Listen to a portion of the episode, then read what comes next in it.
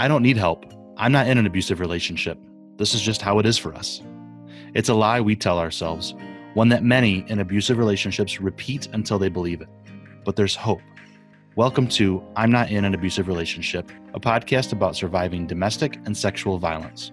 This show is about hope. You will hear from survivors of abuse, and their stories may sound familiar. They may even inspire hope. Our goal is to connect with others in these toxic relationships to offer that hope, and with supporters of our mission, anyone willing to help get rid of abuse in our culture. We also talk with the experts in the field, from the officers on the front lines of domestic abuse calls to the therapists and advocates helping survivors navigate this complicated road of recovery. If you're in need of help, please visit our website or call our 24/7 hotline, 800-828-2023. And if this is an emergency and you need help immediately, please call 911. Welcome to I'm Not in an Abusive Relationship with your host, Claudia Pauls. Thank you for joining us once again for I'm Not in an Abusive Relationship during this very interesting and sad time of COVID-19. We are recording today from different places via Zoom. So things may sound a little bit different today, but all of our information and topics are as relevant as always, and maybe even more so in situations that families are dealing with now. So this morning, or today, we have Deborah Hackworth and Elizabeth Alderson with us, and we're going to start our conversation talking about separation abuse. And I'm not sure which of you is going to start, but I'm going to start with what is separation abuse. In domestic violence, let's just go over by talking about what domestic violence is. It's always good to revisit that.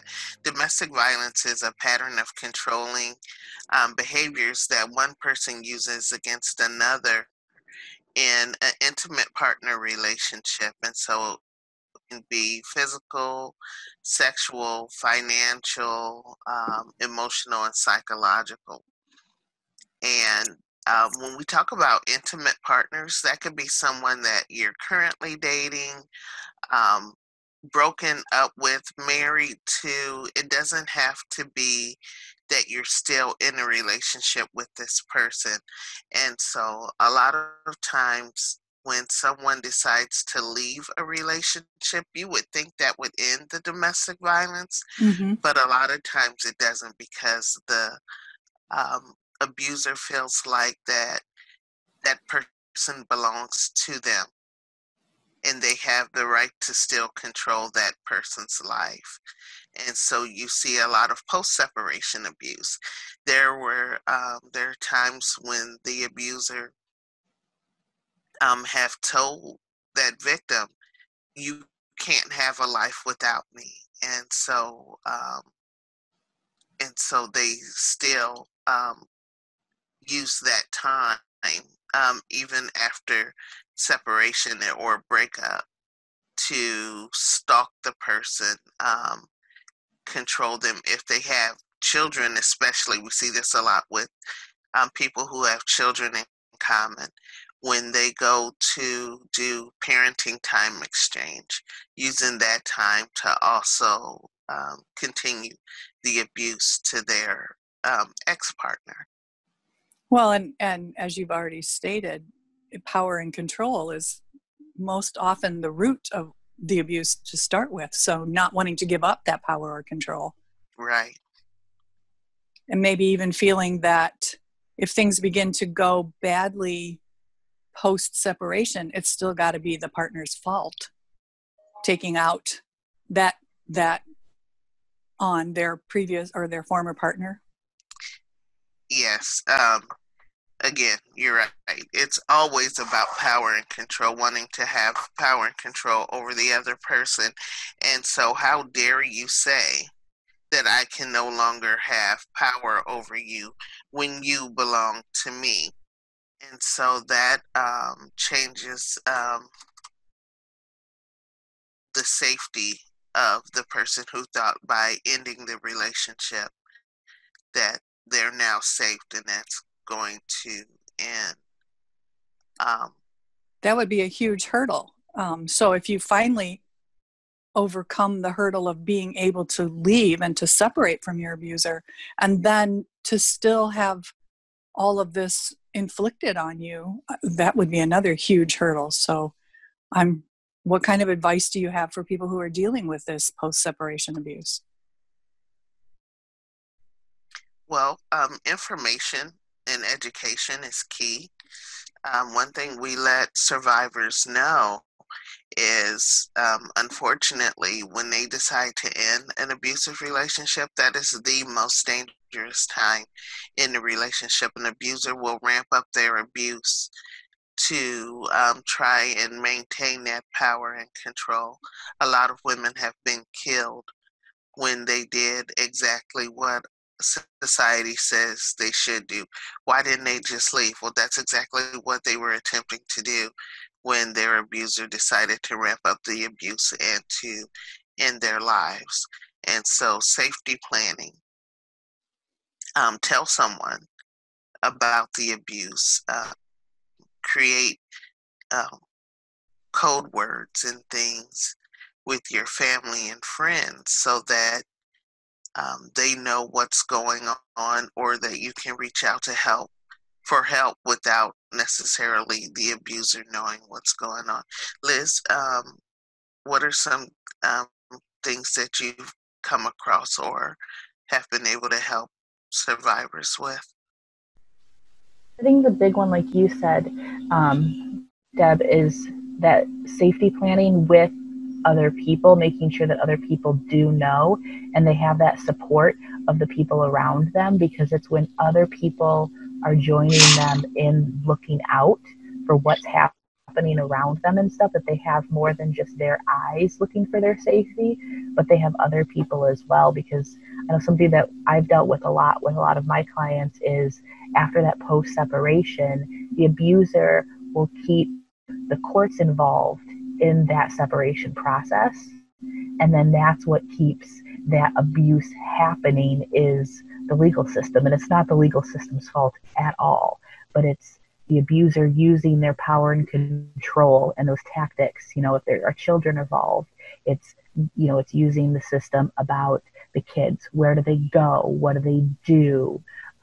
When can they stay at my house? You know, he or she was late to their visit, or they didn't give the kids or child support, because especially when kids are involved, the survivor never really leaves that relationship because those kids are always present. And so it's that, you know, like Deb said, it's at the visit exchanges, you know, it's at the exchange points. And so a lot of times we encourage survivors, and so does the court system, to have somebody else be present at the children's exchanges. And we've seen that across America, where police stations, you know, help with the parenting exchanges, and they have cameras set up for parenting exchanges. And so they can kind of be there. You know, a lot of police stations will let the survivor and the kids come into the station. The survivor goes into a different room, and then the other person comes in and picks up the kid, so that those two, so that basically mom and dad don't have contact with each other. And that's helpful for the survivor in this instance, because a lot of survivors that I've worked with, that's when things are said. You know, I can't physically do anything anymore, you know, but sometimes those cameras that are at places, or when I have another person maybe in my car with me, so that you can't, you know, or you're less likely maybe to attack me physically, but you're still going to say words to me. You know, I've had clients, when they had littles in like car seats and stuff. And so they're picking up the car seat and handing the car seat over, you know. So they have to get out of the car. Mm-hmm. Mm-hmm. And then they'll, you know, they'll brush hands with each other as they're switching over the car seat, you know, and it's not like, I'm still here, you know, I love you. Mm-hmm. And of course it's not love, but it's that like reminder of like, I can physically touch you, and we're going to do this again in the days. And so it's those things, bringing another person with you, being in a safe location for those things, and really keeping track of all those microaggressions that kind of happen, because those do build up into something bigger. And it's being aware of all that stuff. Right, because he might say, oh, well, you know, of course, a hand brush, I was taking the car seat, it didn't mean anything, but that implication. He knows, or she, however it's going, knows that that's, you're aware of what's going on. Mm-hmm. Mm-hmm. And it's huge. And that's the unfortunate part, is a lot of times, you know, it's during those children exchanges, and, you know, that's the difficult part. And so part of that safety planning, who can go with you? Where are you going? Is it a lit place? So maybe you don't have the option to go to a police station to do the exchanges. Well, are you going somewhere that has good lighting? You know, are you doing it during the day? You know, here in Michigan, we have, you know, daylight savings. And so if you always meet at 6 o'clock at night, well, for half the year, 6 o'clock at night is a perfectly lit time of day. And so you don't worry about it. But for half the year, 6 o'clock at night is dark. And so is your safety, you know, does that risk go up if that same location that you've been meeting at for several months is now dark and you just didn't realize it before? So it's really big. Where are you seeing that person, you know, if you have to, because of, you know, different things being involved. The other hard part about, you know, having children is then that, you know, they have a right to know often where those children are. So where you live. When those children are with you, that other parent has the right to know where you live. Sure. And even if the victim has a personal protection order against their assailant, unless the assailant has directly abused the children, there's hardly any judges who will say that the assailant cannot see their children. Mm-hmm. And so a lot of times we recommend that the survivor then find a mediator, someone who may be able to, a grandmother, an aunt, a good friend that they have in common, you know, drop the kids off to this person. So then that person can take them on to their other parent rather than meeting face to face. Also, family court decides to the degree in which each parent can see the children. And a lot of times there are courts who get it right, and they do an excellent job in looking at the abuse, but a lot of time the courts will say, but this other parent still has the right to see their children. You still have to supply this time, even if abuse has gone on. And so custody orders and parenting time arrangements are not decided by the parties, but by the court, by a third party. And a lot of times that works, but a lot of times it's really bad. We have,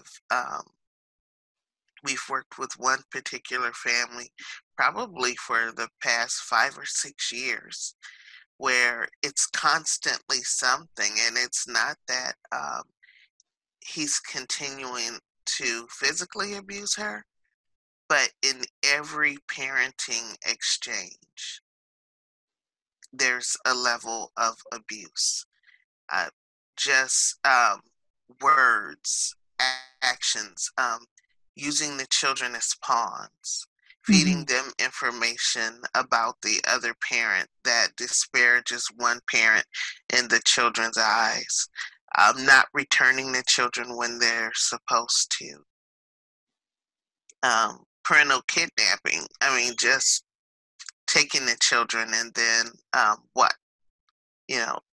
and so which continues not only the trauma for the survivor, but also for their children. Because frequently that motivation would not be because I want the children, but because I want to hurt the other parent. Exactly.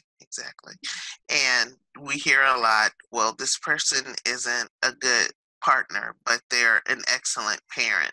And my response to that is excellent parents do not abuse their children's other parent. And so I take exception to that. Someone can be an excellent parent and abuse the other. It doesn't work that way. I would not think so. When we see that, you know, when we talk about power and control, of that person, because an abuser who wants power and control in this one intimate partner relationship, like, of course they want power and control in all other intimate partner relationships that they have and in all other relationships.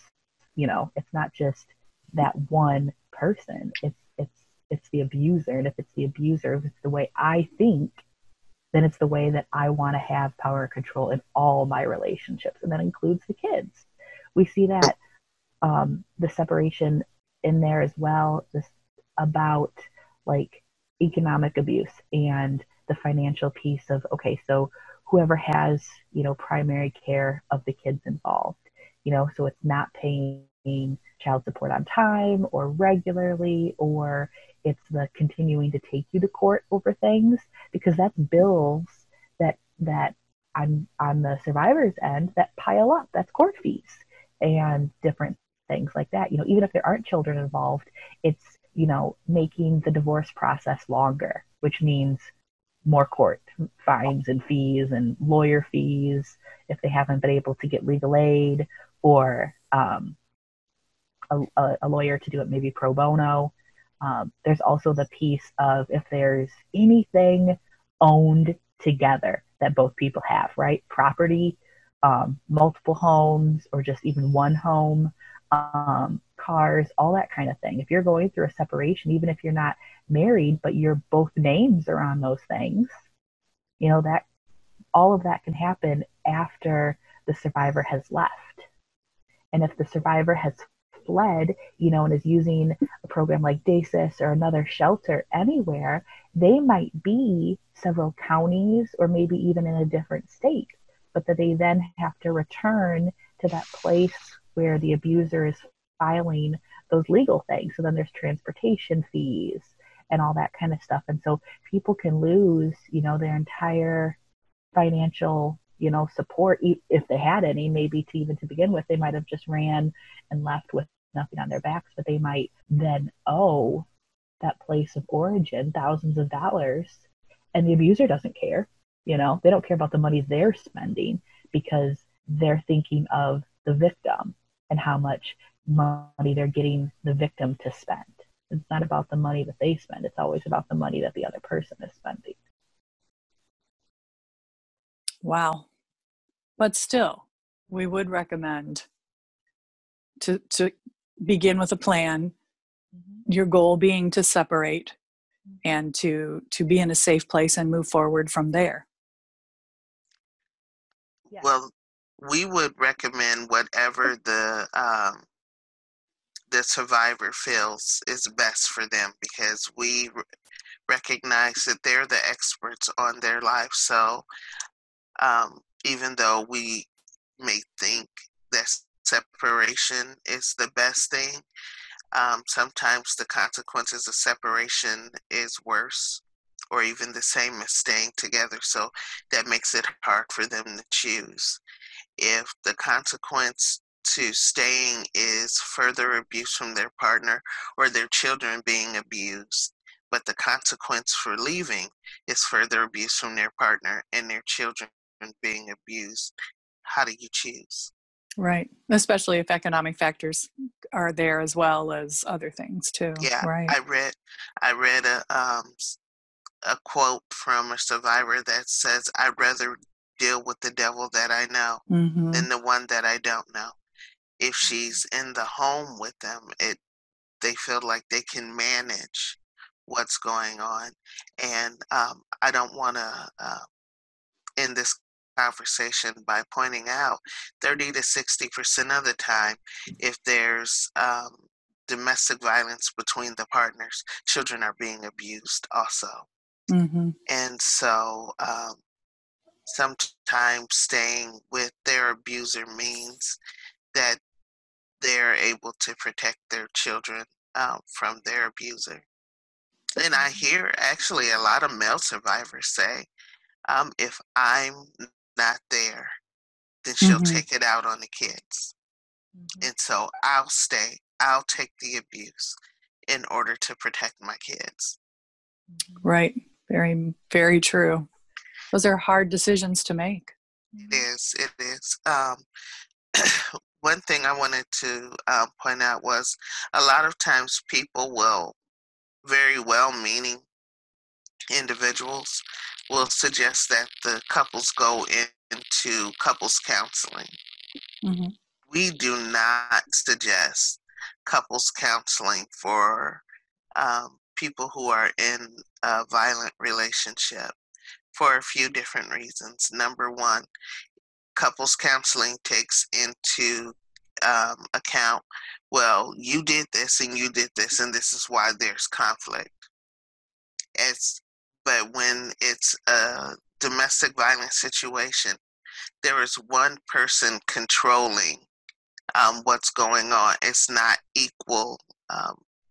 It's not equal responsibility or accountability for the abuse that's going on in the relationship.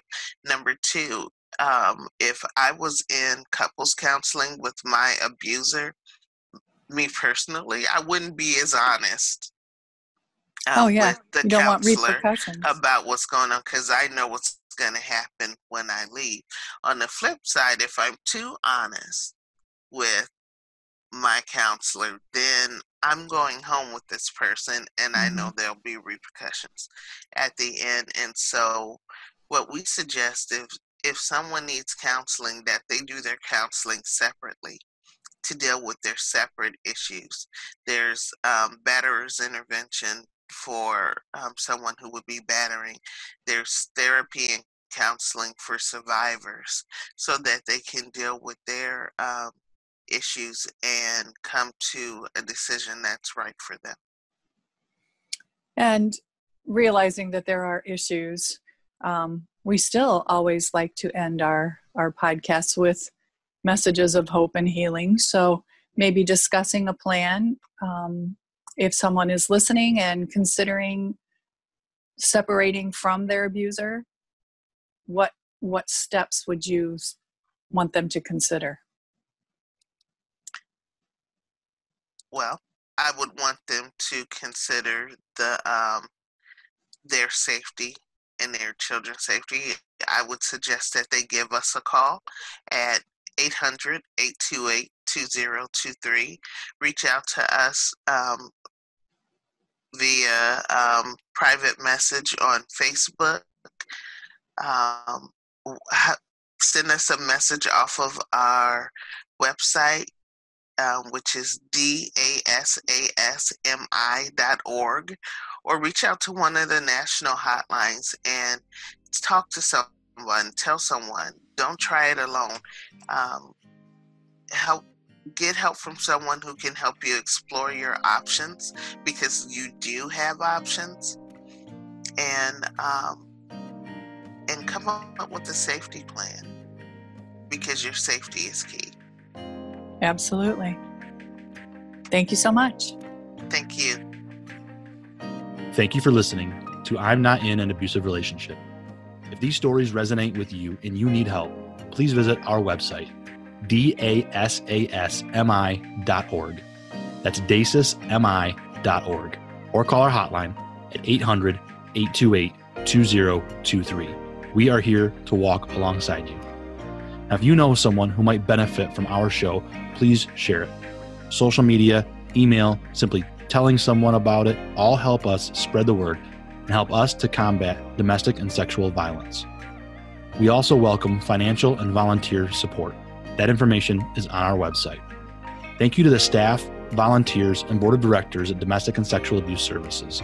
This podcast is produced with the help of a committee of dedicated advocates. Thank you to WBET Radio in Sturgis, Michigan for the use of their studio.